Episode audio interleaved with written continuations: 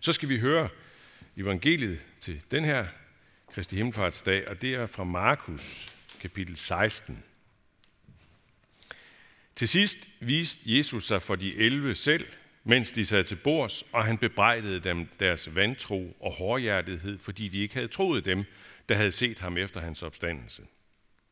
Så sagde han til dem, gå ud i alverden og prædik evangeliet for hele skabningen. Den, der tror og bliver døbt, skal frelses, men den, der ikke tror, skal dømmes. Og disse tegn skal følge dem, der tror. I mit navn skal de uddrive dæmoner. De skal tale med nye tunger, og de skal tage på slanger med deres hænder, og drikker de dødbringende gift, skal det ikke skade dem. De skal lægge hænderne på syge, så de bliver raske. Da Herren Jesus havde talt til dem, blev han taget op til himlen, og han satte sig ved Guds højre hånd.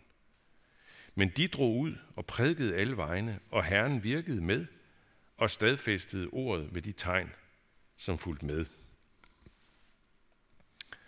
Dagens tema, Kristus overgår al virkelighed, det er jo meget bestemt af, af det, som er dagens tema, det som er dagen, Kristi Himmelfartsdag.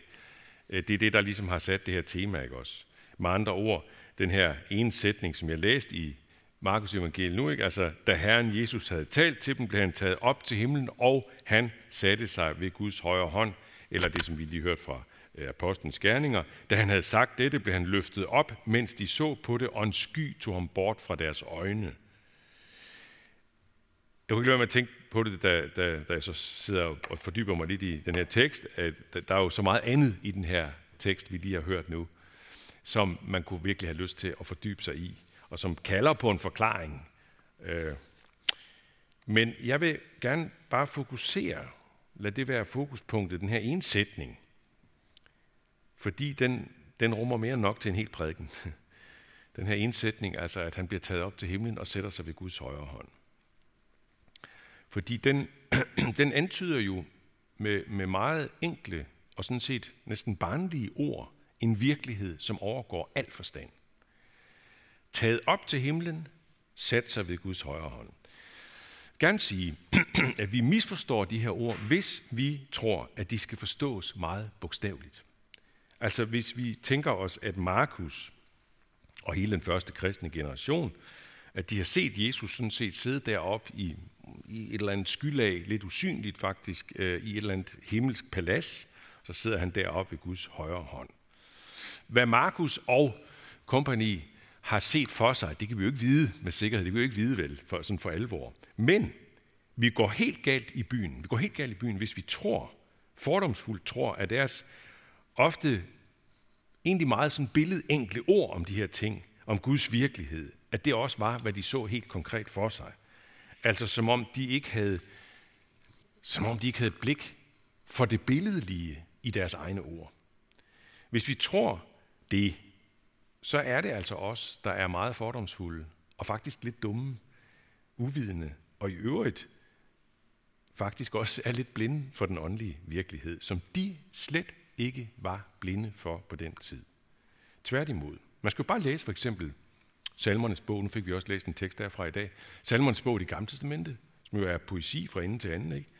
hvor der er stærkt poetisk billedtale om Gud igennem alle 150 salmer, og netop billedpoesi, fordi man selvfølgelig også vidste for 2.500 år siden, 3.000 år siden, da salmernes bog blev skrevet, der ved, vidste man jo rigtig meget om, hvor lidt vores ord slår til, når vi skal prøve at beskrive det ubeskrivelige, den åndelige virkelighed, som de virkelig havde blik for. Og nu står jeg så og siger her, nu står jeg og siger åndelig virkelighed. Med risiko for, at vi så øh, forbinder det med en virkelighed, som er meget øh, tåget og flimrende og, og på en måde vagere og tyndere end vores meget fysiske virkelighed. Altså sagt på en anden måde, øh, det kan nemt danne den, det billede i vores hoved, at Jesus han ligesom forsvinder fra den jordiske virkelighed ind i en meget ukonkret, åndelig sfære, sådan et eller andet øh, tåget, øh, øh mærkeligt der. Ikke? Hvis vi tænker på den måde, så forstår vi meget, meget lidt af Guds virkelighed. Hvis vi forestiller os, at skaberen af den konkrete fysiske verden selv er en meget tåget, uvirkelig kraft af en slags, ja, så tænker vi ret dårligt om det. Vi er jo stadig øh, i opstandelsesfejringen. Vi skal på søndag have den sidste søndag efter øh, påske, 6. søndag efter påske, som det hedder, inden vi så er nået til pinsen. Ikke? Og hvordan var det nu med den opstandende Jesus? Hvordan var det nu med hans opstandelseslæme? Var, var, var, var hans opstandelseslæme mindre virkeligt, end det var før hans død og opstandelse? Nej, det var det ikke. Tværtimod. Det var snarere en version 2,0. Vi hører jo om, på den ene side så hører vi om, hvordan han spiser stegt fisk med sine disciple ned på stranden. Vi hører om, hvordan han øh, øh, viser dem sine sårmærker. Vi hører om, hvordan han siger til Thomas, som tvivlede på det her med opstandelsen, kom og rør ved mig, kom og mærk mig.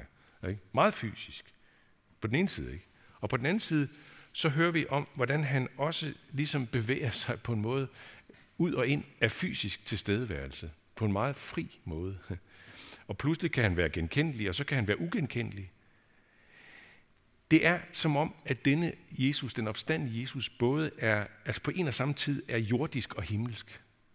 I sin krop også. At han er både fysisk og åndelig, eller ja, i en og samme person.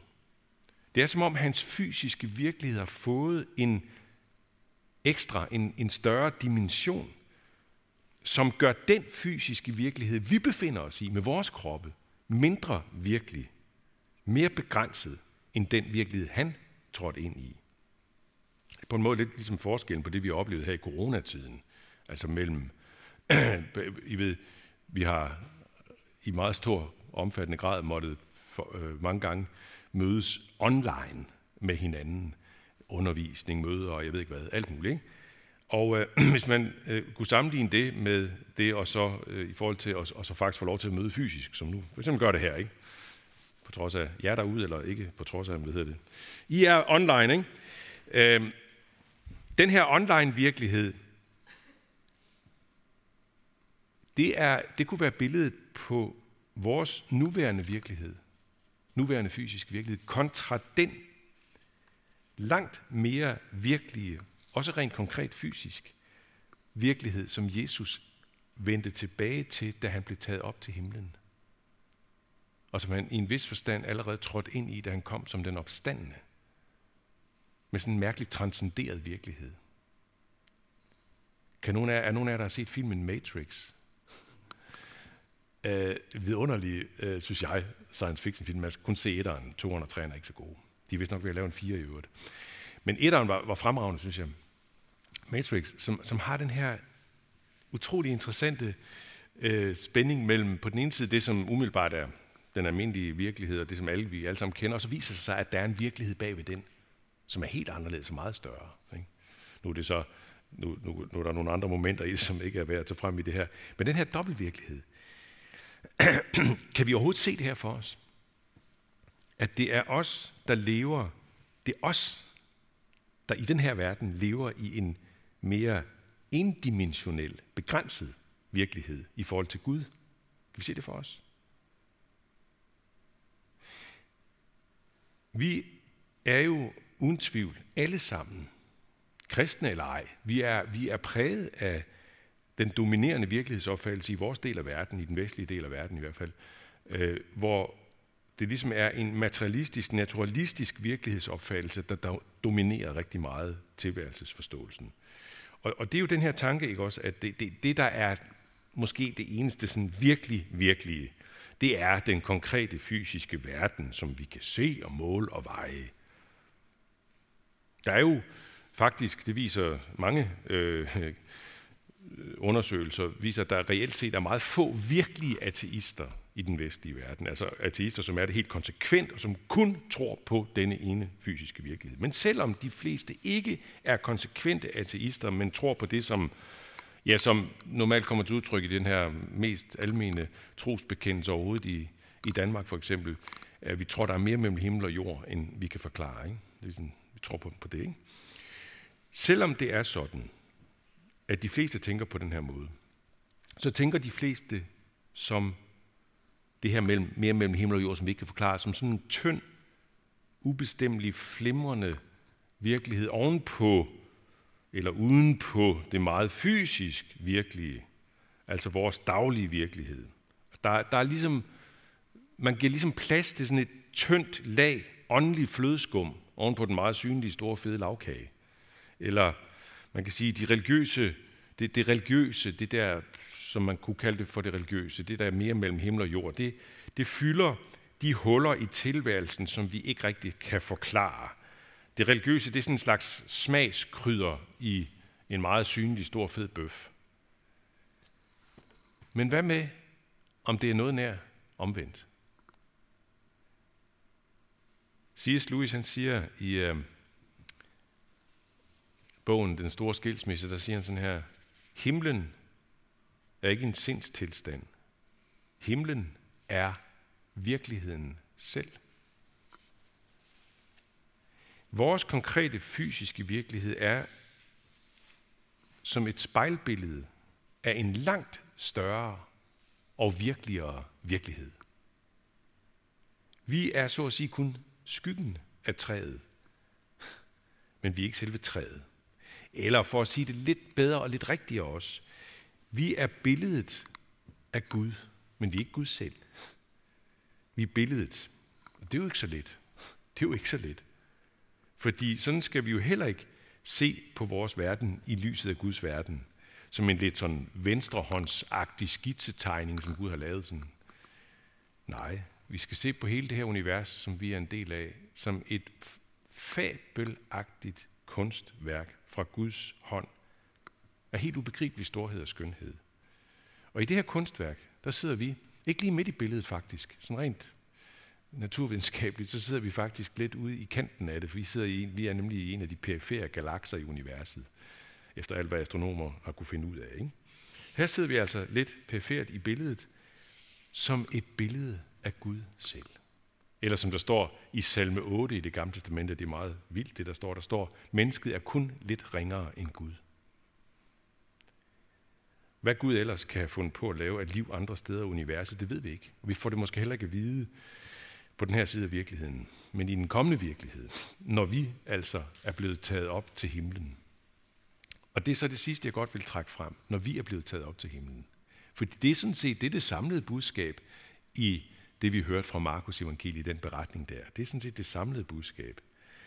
Det er,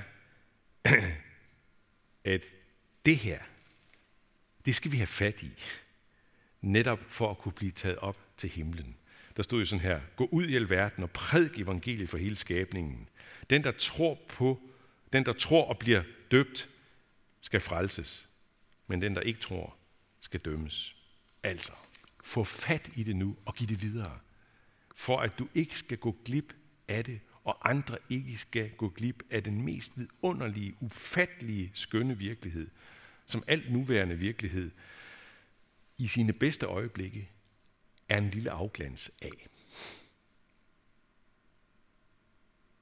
Øh, I går så, så ringede en, en gammel bekendt til mig, hvis han er relativt ung, øh, kendt, ringede bare lige til mig, og vi havde en, en, en rigtig hyggelig snak i telefonen, og så, så kom vi bare lige ind og snakkede lidt om, at han ikke lige er gift, og jeg spørger sådan, hvad, er det noget, du sådan øh, savner?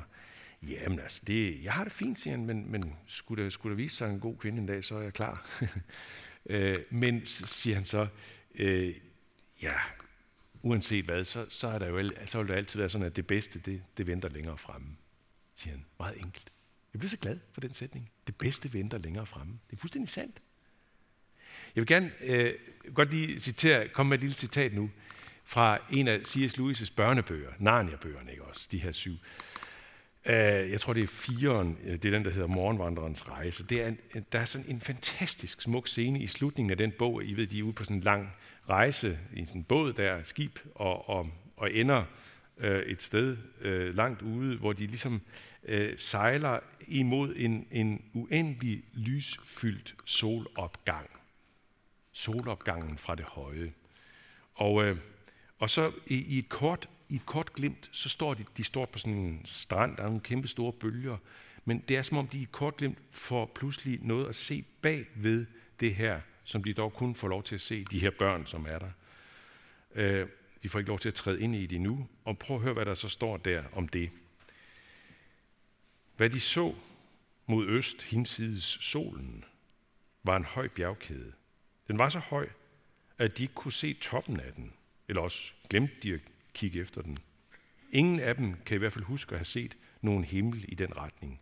Og bjergene må virkelig have befundet sig uden for verden. For bjerge, der var blot en hundreddel så høje som disse, burde have is og sne på toppen, men disse bjerge var varme og grønne og fulde af skove og vandfald, uanset hvor højt man kiggede. Pludselig kom der en brise fra øst, som virvlede skumsprøjt op fra toppen af bølgen og krusede det glatte vand omkring dem. Den blæste kun et øjeblik, men i løbet af dette øjeblik bragte den de tre børn noget, som de aldrig vil glemme. Den bragte både en duft og en lyd med sig, en lyd af musik. Eustace og Edmund ville aldrig tale om det bagefter. Lucy kunne blot sige, det var hjerteskærende. Så, sagde jeg, var det så trist? Trist? Nej, sagde Lucy.